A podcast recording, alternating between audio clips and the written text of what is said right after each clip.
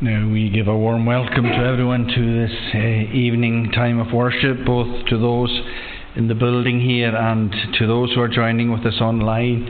Let's begin our worship by singing to God's praise in Psalm number one. It's page 200 of the Psalter, and it's at the beginning of the song. That man hath perfect blessedness who walketh not astray in counsel of ungodly men, nor stands in sinners' way nor sitteth in the scorner's chair, but placeth his delight upon God's law, and meditates on his law day and night. And let's remember the law is the whole of the Bible in, in this song. We'll sing the whole song to God's praise, Psalm 1. That man hath perfect blessedness.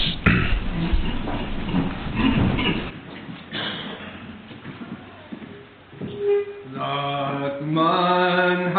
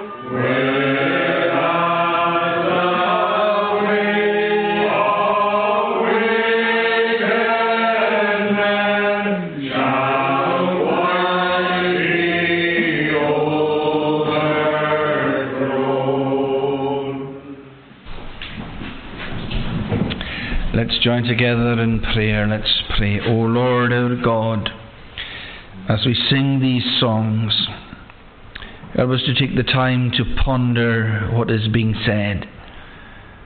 You reveal yourself to us in this book that you have given to us. And that song reminds us that your take on the human race is that there are two very distinct groups within it the wicked and the righteous.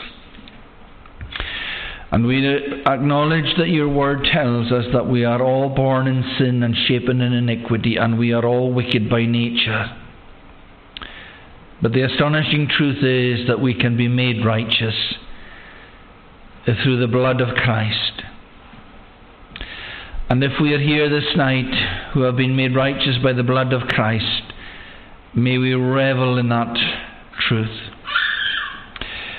Eh, there is a profound mystery as to why we should have been given so many privileges.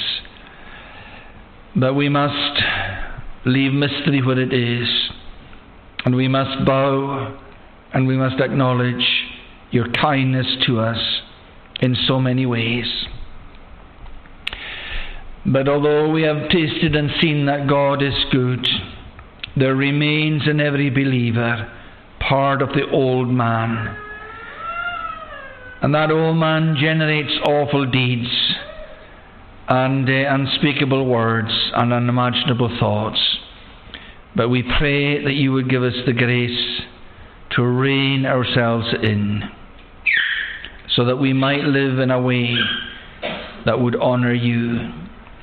In all the ups and downs and twists and turns and bumps and bruises of life's journey, we pray that each day we would be given the grace that we need to live in a way that is honouring. We remind ourselves of one of old who prayed constantly, Lord, keep us kept. And we pray that as we gather here this night, that you would come in amongst us and bless us. And wherever the church has been gathered this day across the globe, may it have known uh, your blessing. Remember our loved ones wherever they might be across the globe. Our prayer is that we would all be in Christ so that we are all together in the great beyond.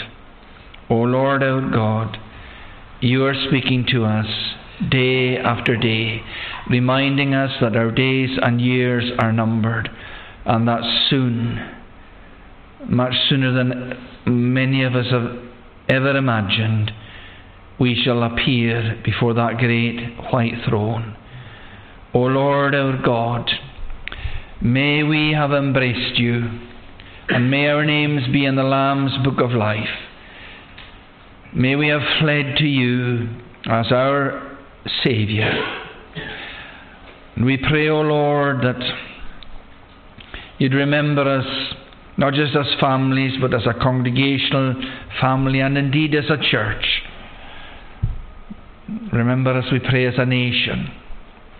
In amongst all the turmoil that's going on, we think of uh, the destruction on that bridge between mainland Russia and the Crimea. And it's a reminder to us that it is so difficult to know who's done what and who's telling the truth. But you are the truth. We have no difficulty with that. We pray that we would, in the words of the psalmist, meditate in your book day and night. And we pray that we would find refuge and safety in it and we would find it a guide for life's journey. But the reality is this. So often we have to make decisions on issues, and sometimes it's hard to know which way to turn. But we pray that you would help us, that we would commit everything to you, even the small and what we might call mundane issues. We pray that we would commit them to you and that you would be our guide and stay. Remember those in our congregation who are mourning the loss of loved ones. Be a blessing to them. And remember those who are struggling with the hard things they have had to bear on earth's sojourn. Give grace, we pray. And all we ask is in Christ's name. Amen. Now let's sing again to God's praise in uh, Psalm number 31. It's found on page 36 of the Psalter and it's at the beginning of the song, Psalm 31 on page 36. In you I've taken refuge, Lord. You're my shelter in distress. Oh, let me never be ashamed, but save me in your righteousness. Lord, turn your ear to hear my cry. Come quickly to deliver me and be my rock and firm defense, my stronghold and uh, security. Verses 1 to 8 of Psalm 31 In you I've taken refuge, Lord.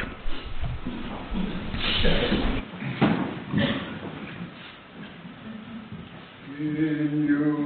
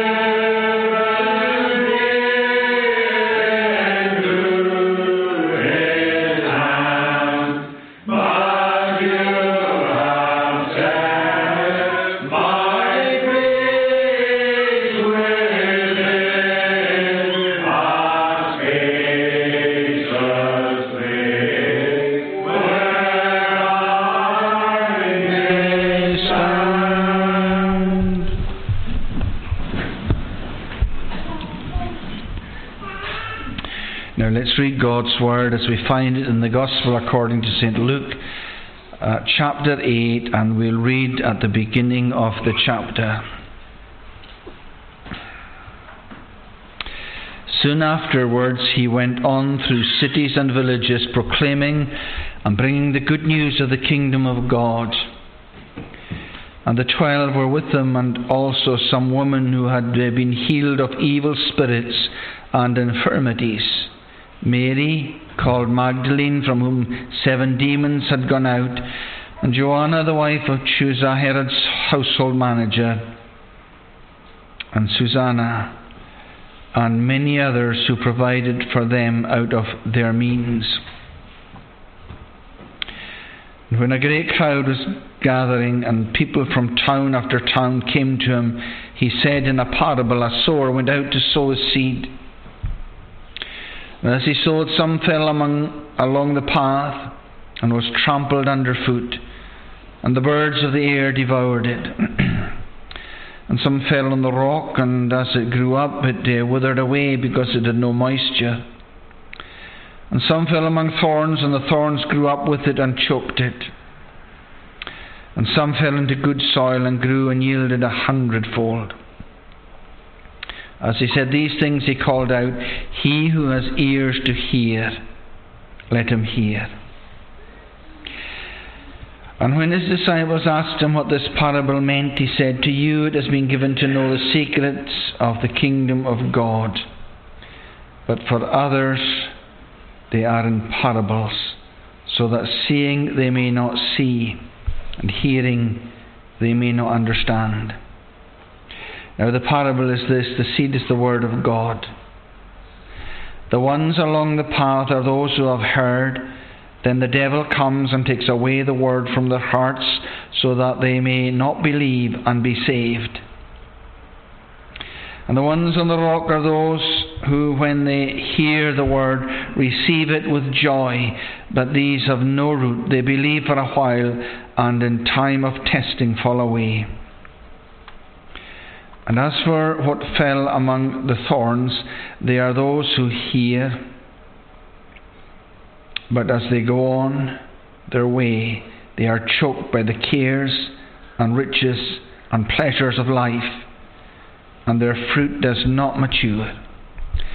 As for that in the good soil, they are those who, hearing the word, hold it fast in an honest and good heart, and bear fruit with patience. No one, after lighting a lamp, covers it with a jar or puts it under a bed, but puts it on a stand so that those who enter may see the light. For nothing is hidden that will not be made manifest, nor is anything secret that will not be made be known and uh, come to light. Take care then how you hear, for the one who has more will be given and from the one who has not, even what he thinks that he has will be taken away. Then his mother and his brothers came to him, but they could not reach him because of the crowd. And he was told, Your mother and your brothers are standing outside desiring to see you.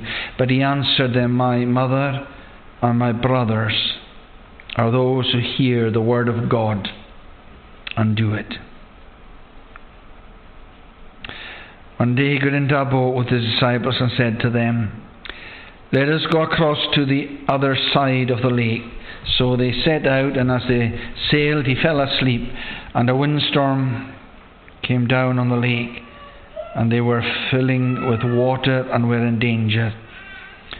And they went and woke him, saying, Master, Master, we are perishing. And he awoke and rebuked the wind and the raging waves and they ceased, and there was a calm. He said to them, Where is your faith? And they were afraid, and they marveled, saying to one another, Who then is this?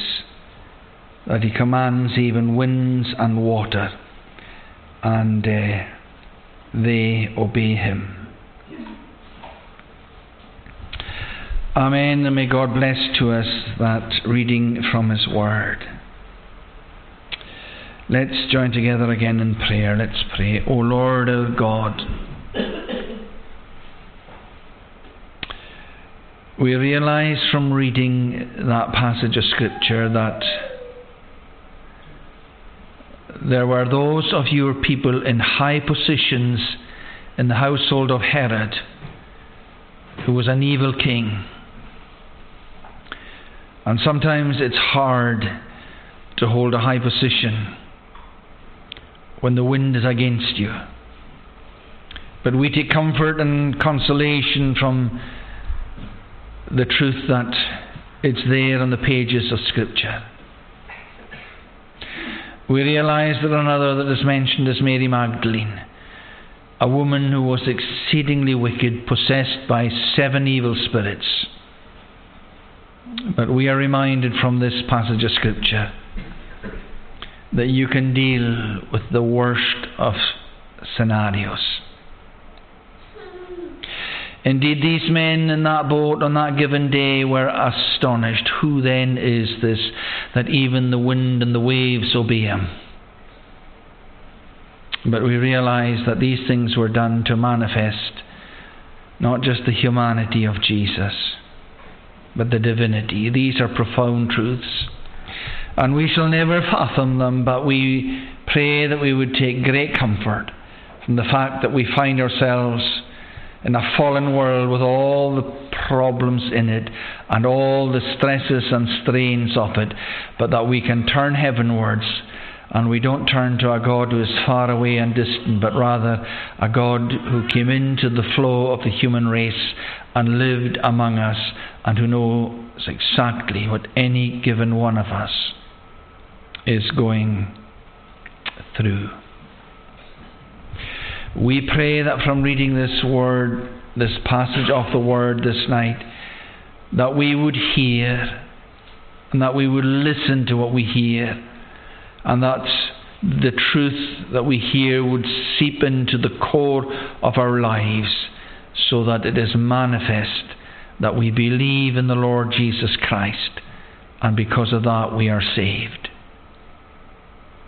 We pray that you'd be with us as we turn to explore the Word once again. May we do it with reverence, but may we acknowledge we need your help.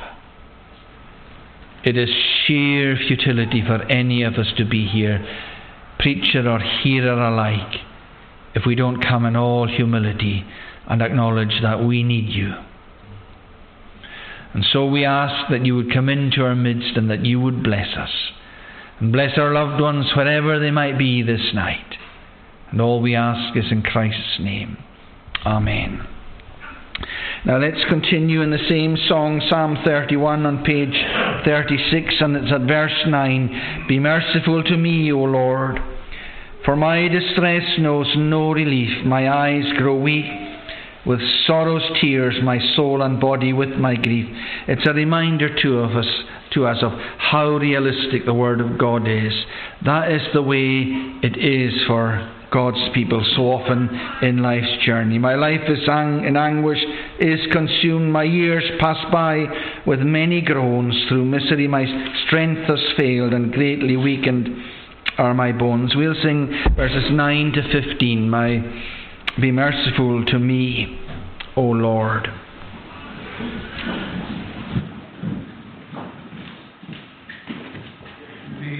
My eyes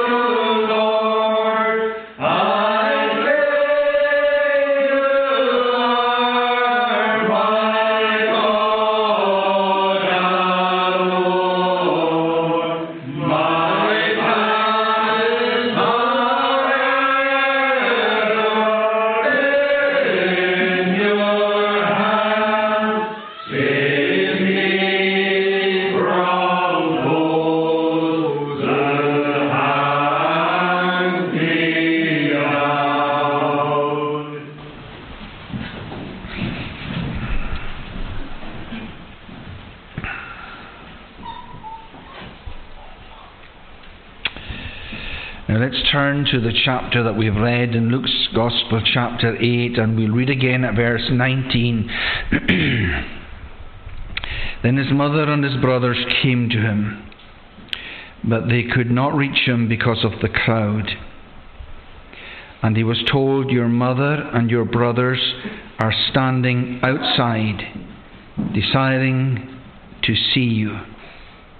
But he answered them, My mother and my brothers are those who hear the word of God and do it.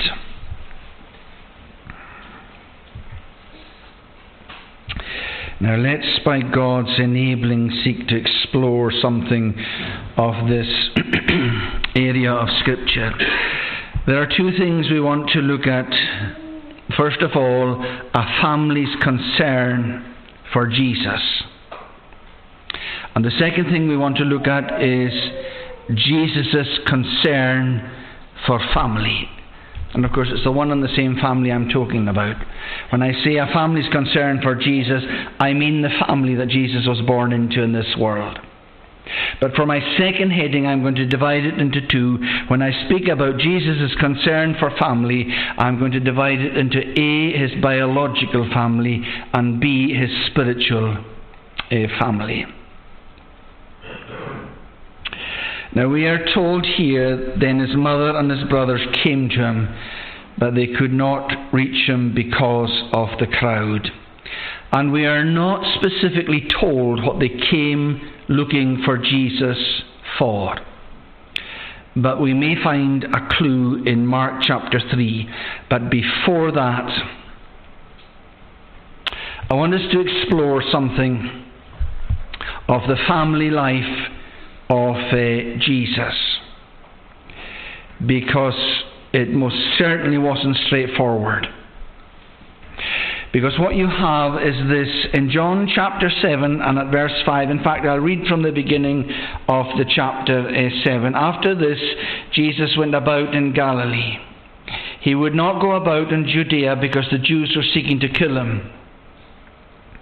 Now the Jews' feast of booths was at hand, so his brothers said to him, Leave here and go to Judea, that your disciples also may see the works you are doing. For no one works in secret if he seeks to be known openly.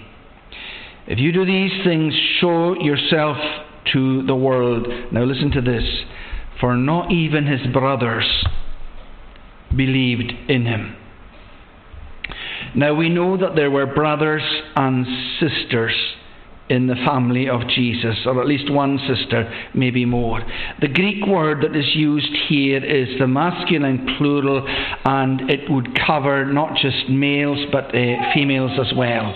But this is what we're told for not even his brothers believed in him. That's those within the family unit of Jesus who were his half brothers and at least one half sister, maybe, maybe more than one uh, half sister. What, what, what is it I'm getting at? Well, what I'm getting at is this. You have within the family of Jesus someone who was wholly harmless and undefiled.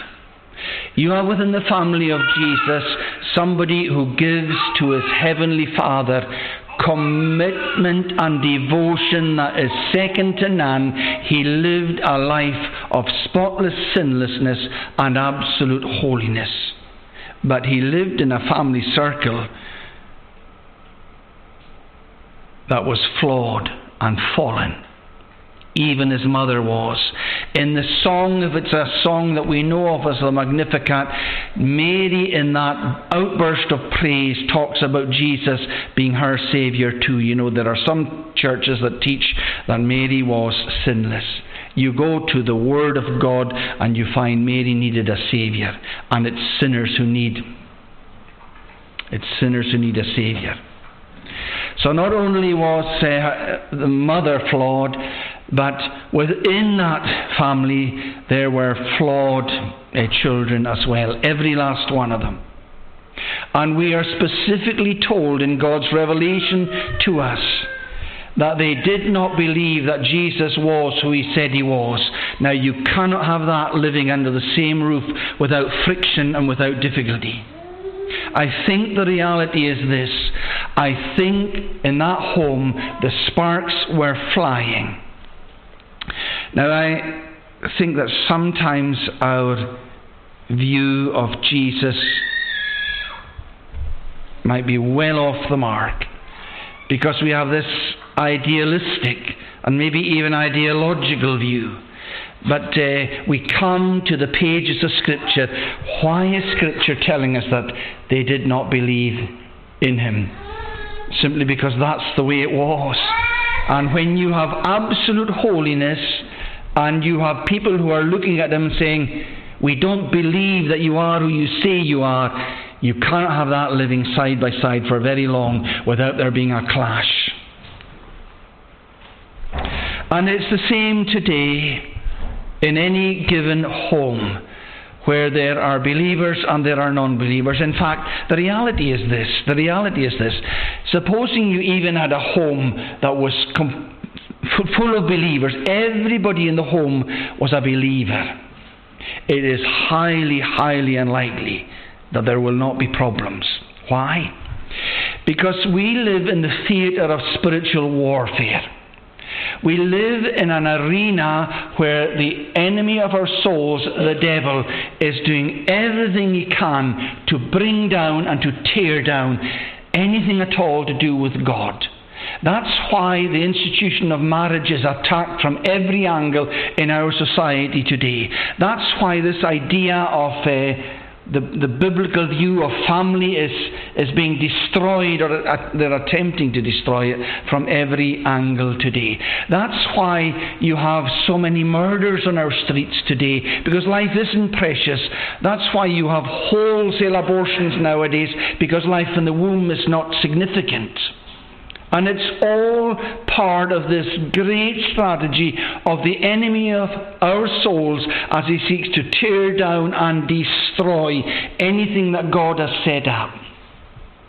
So, even in a home where everybody's a believer, it's very, very unlikely that it will be plain sailing. But this is a home where there is the holy, harmless, undefiled, and separate from sinners Saviour and others who are in that home and they simply don't believe that He is who He is. You see, in our difficulties and in our struggles in life's journey, sometimes we get ourselves to a place where we think there is nobody else fully understands me. There is nobody in this planet that I can speak to that I know is going to be on my wavelength and uh, is going to understand exactly what I'm going through. That may well be true. But what is not true is this that there is nobody at all who understands. Because this Jesus does. Because he's been through it all. He has experienced it all and he knows what the friction and difficulties uh, of uh, home life can uh, can be. But you know, within this home life, it wasn't all negative on the part of his brothers and sisters, or sisters, as the case may be. Because we go to Mark chapter 3 and at verse 21, this is what we read. And when his family heard um, it, they went out to seize him. That's they went out to get Jesus. For they were saying, He is out of his mind. And I think what we're witnessing there is this. The enemies of Jesus were saying, He's mad. He's completely lost it. He's a madman. He's out of his mind. And that clearly got back to his family, and there was a concern there. And they went out to get him. But that's only part of it. Listen to this. And the scribes who came down from Jerusalem were saying, He is possessed by Beelzebub, and by the prince of demons he casts out the demons. That is pretty serious slander.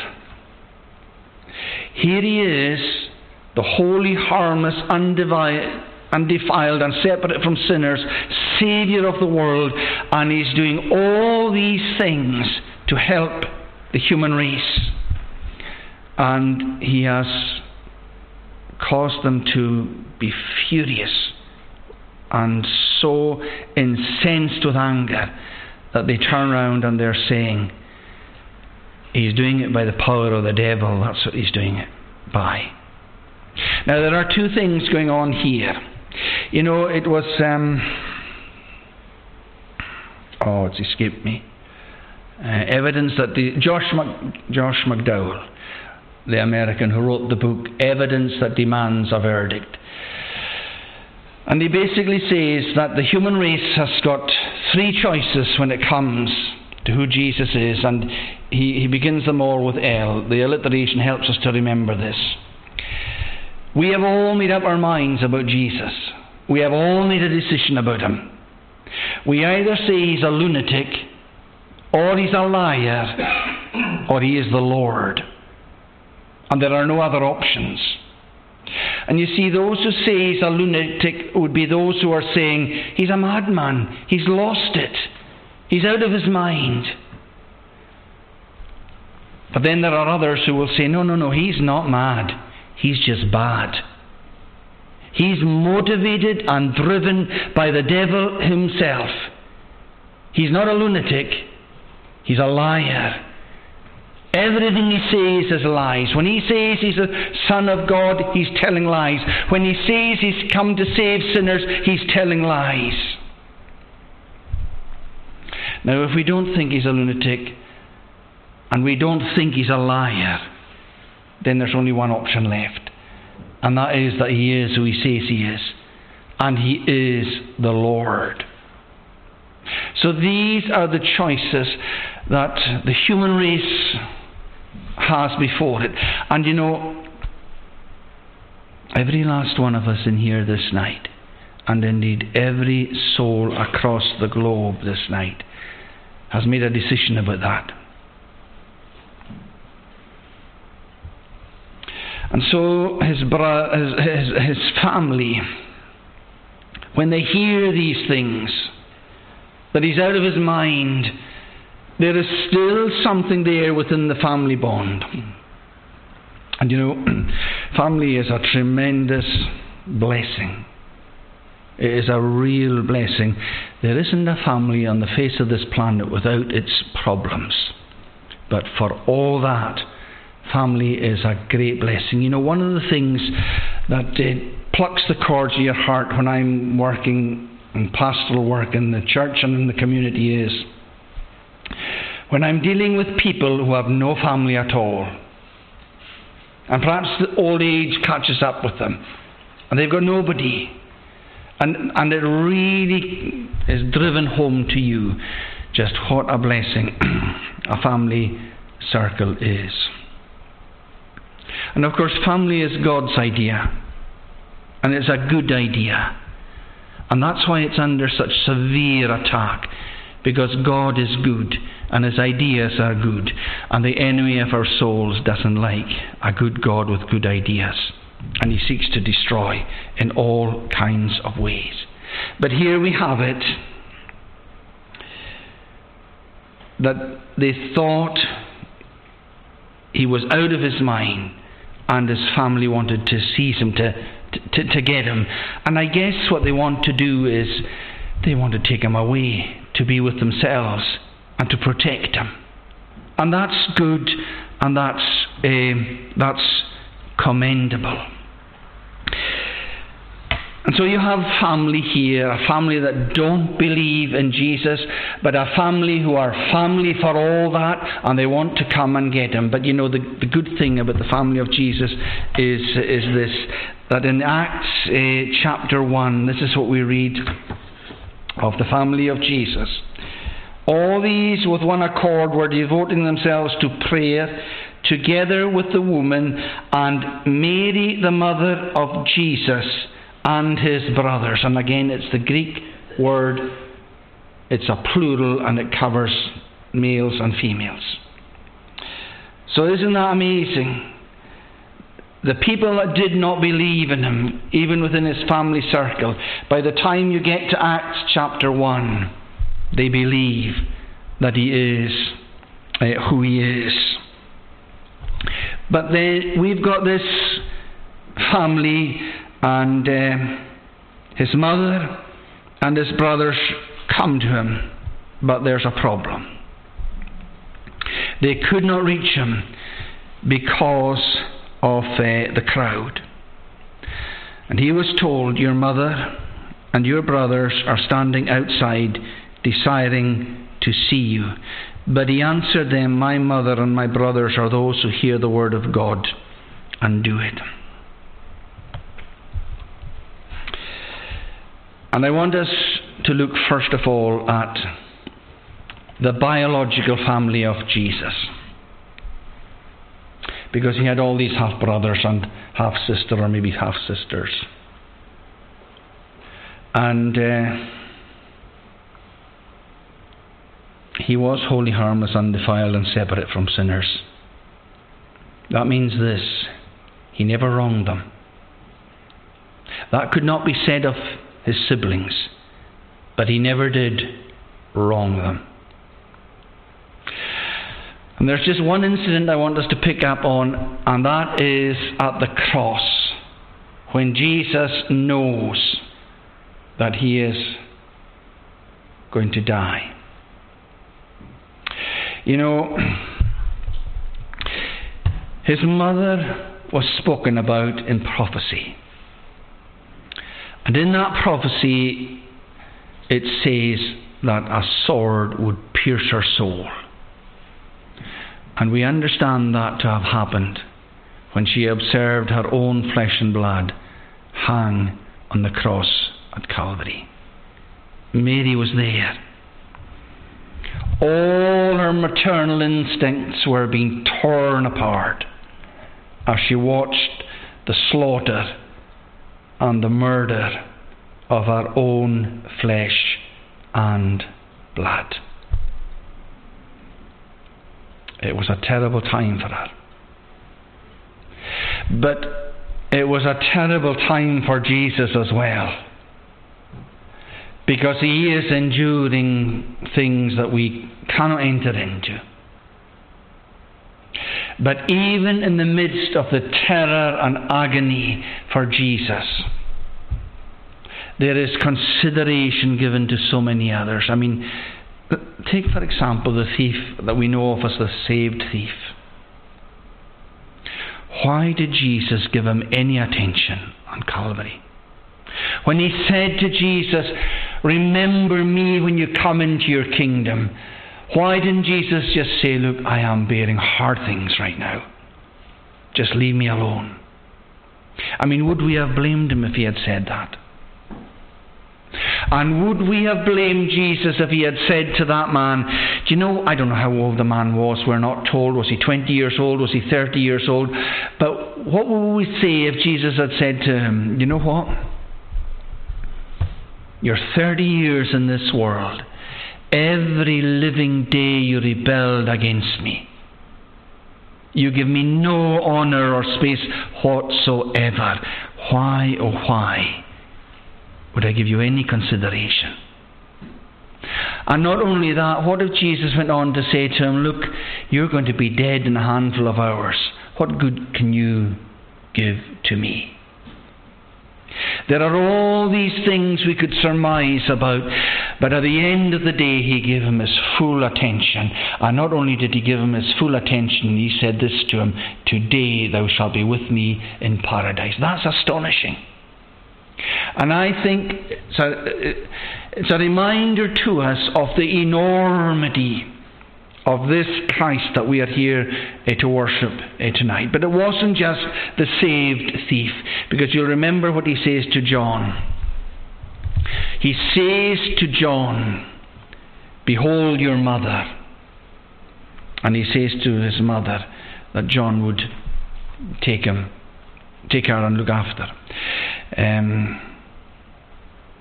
it's very, very interesting what he says. Because he calls her woman. He calls his mother woman at that point.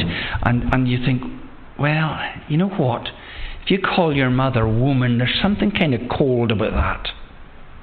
But even at Calvary, there is something going on that shows the compassion of Jesus. He does attend to his mother's needs because John's going to look after her from now on. So that's attended to.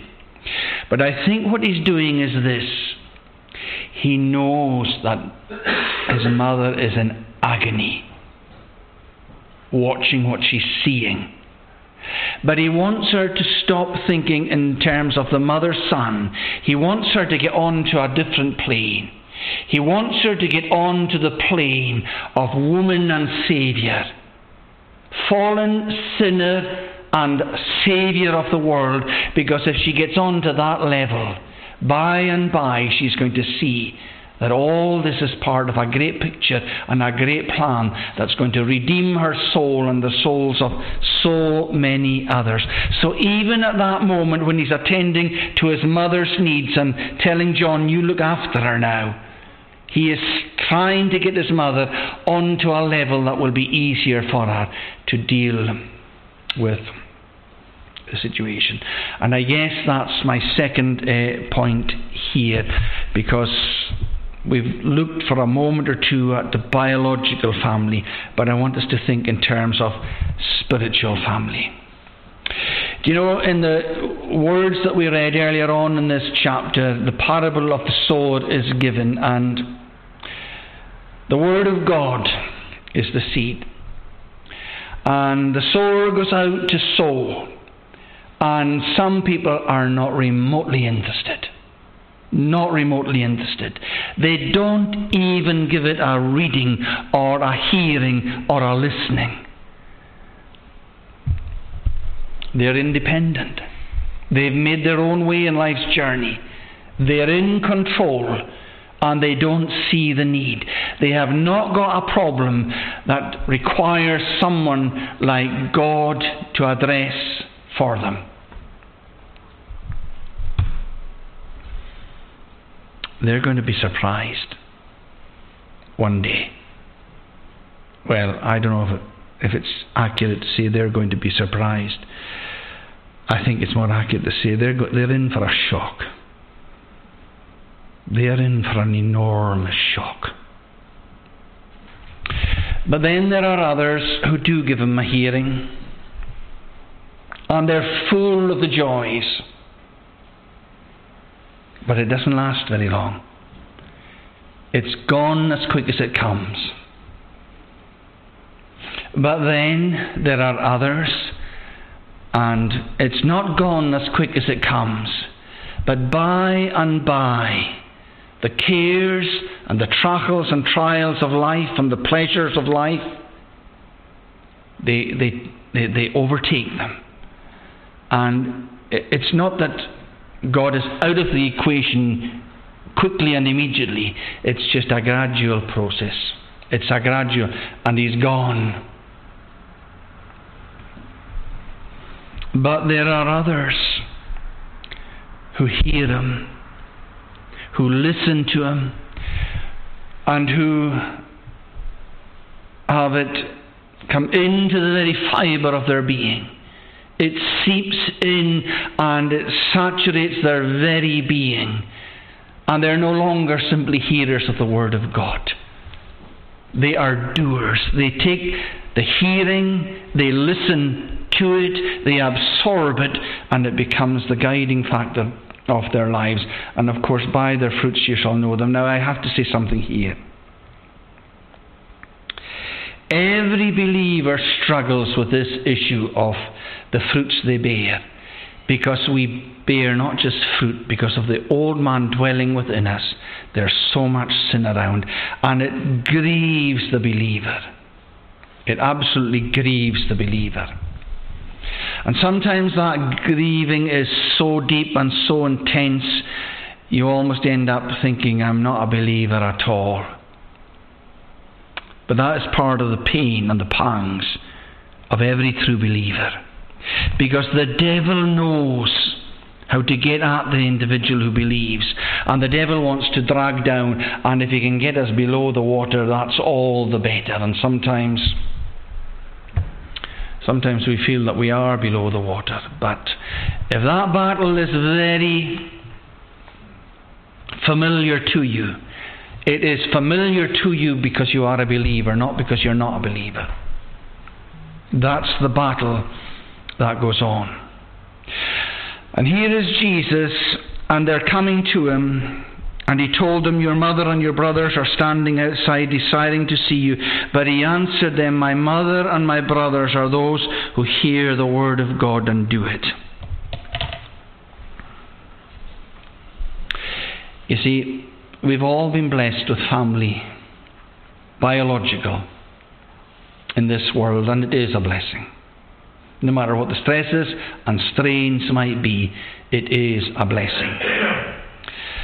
But there's a family at another level, and the blessings of that family leave the biologic blessings far, far behind. Because everybody who's in Christ is part of a family that is God's family. You know, the astonishing thing is this that when you flee to Jesus in all your need and you ask Him to have mercy on you and to, to cleanse you from all your depravity and sin, He listens. And He accepts us. But that's only ever half the, the equation. The other half of the equation is this He accepts our sinful lives but he also gives to us his spotless life. That's what the great doctrine, the great teaching of atonement is all about. Give me your sin. Give me your life of sin. And I'll give you my life, my life of righteousness. Now, we live in our days so often squirming before God because we feel so vile and so filthy and so sinful. But at the end of the day, we cannot simply look at that, although it may be a truth. We've got to listen to what God's Word says to those who have fled to Jesus. And the reality is this in the eyes of God, every believer here tonight has such a spotless life that it's equivalent to the spotlessness that's in Christ's life. Now, that may be hard to take on board, but that's the truth as we find it on the pages of Scripture. What is the righteousness that any believer has? We are clothed in the righteousness that Christ has given to us. What righteousness has Christ given to us? His own righteousness. And if we don't hold these two truths the remaining fallen man within our lives, and the great teaching of a, a substitutionary atonement, we're going to be in trouble. But hopefully, we will not be in trouble because we will hold them both. We will hold them. Uh, we will hold them both. Now, I want us to look, and considering this area of Scripture, we, we, we, spoke about the surrender of Christ tonight, uh, this morning, how he gave himself to all that he gave himself to in order to provide our salvation. But here is, uh, is Jesus. And his family want him out of the scene, out, out of that area. Let's get to him, let's take him home, and let's protect him. Basically, Jesus is saying, no. No. But why not? Because he has a duty to perform, he has a work to fulfill, and he's got to get on with it. But what is the work that he's got to fulfill? What is that work?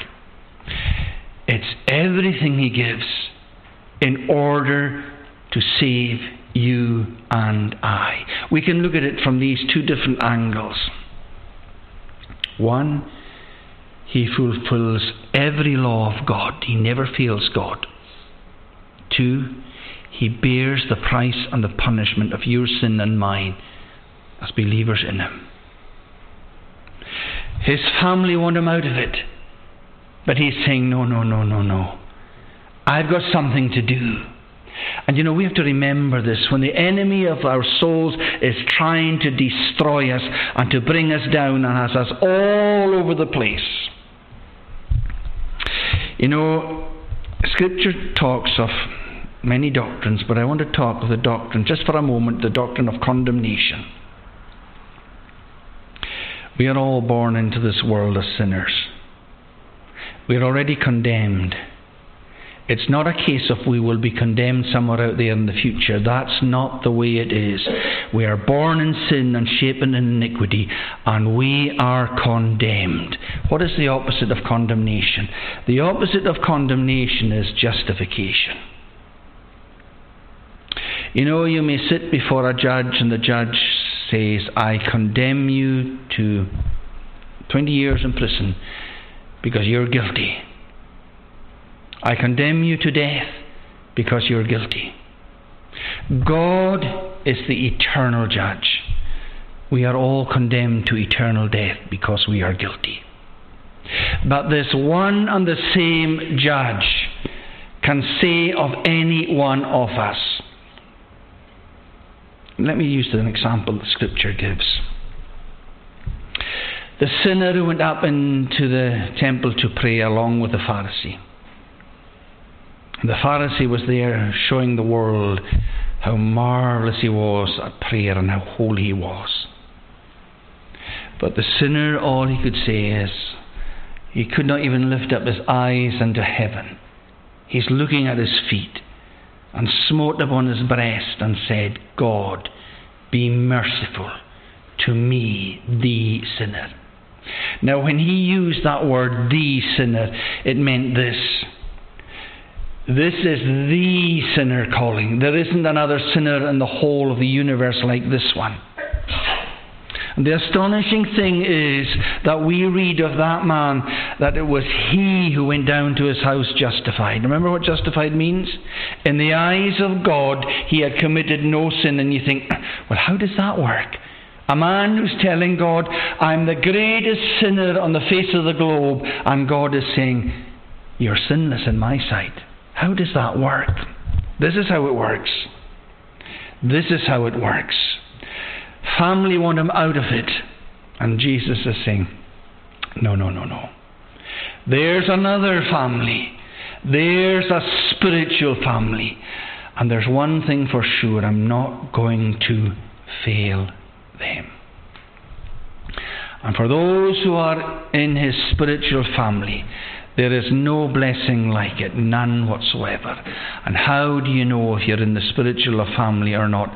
Well, you believe in Jesus in all your faults and folly and stresses and strains. You believe, and in amongst all the blemishes and tarnishes, there are fruits there. You may not be the best one to identify them. That's why the fellowship of the saints is just so important. Sometimes other people can see something that you can't see yourself. But there's a biological family of Jesus. And he's got consideration for him. He did in his earthly sojourn. But there's a spiritual family of Jesus. He answered them, My mother and my brothers are those who hear the word of God and do it. And may God grant that we would all be part of that family this night. Amen. Let's pray. O Lord our God, we thank you that you are who you are and you've done what you've done. And we are sorry that we are who we are and sorry that we've done what we've done. But we thank you for the great teaching of substitutionary atonement. May we all be part of your spiritual family. Amen. Now let's conclude by singing a few more verses of Psalm 31. It's at verse 19, it's on page 37 of the Psalter. Your goodness, Lord, is very great, prepared for those who fear your name. You show your goodness openly to all who your protection claim. We'll sing from 19 to uh, verse 24. Your goodness, Lord, is very great.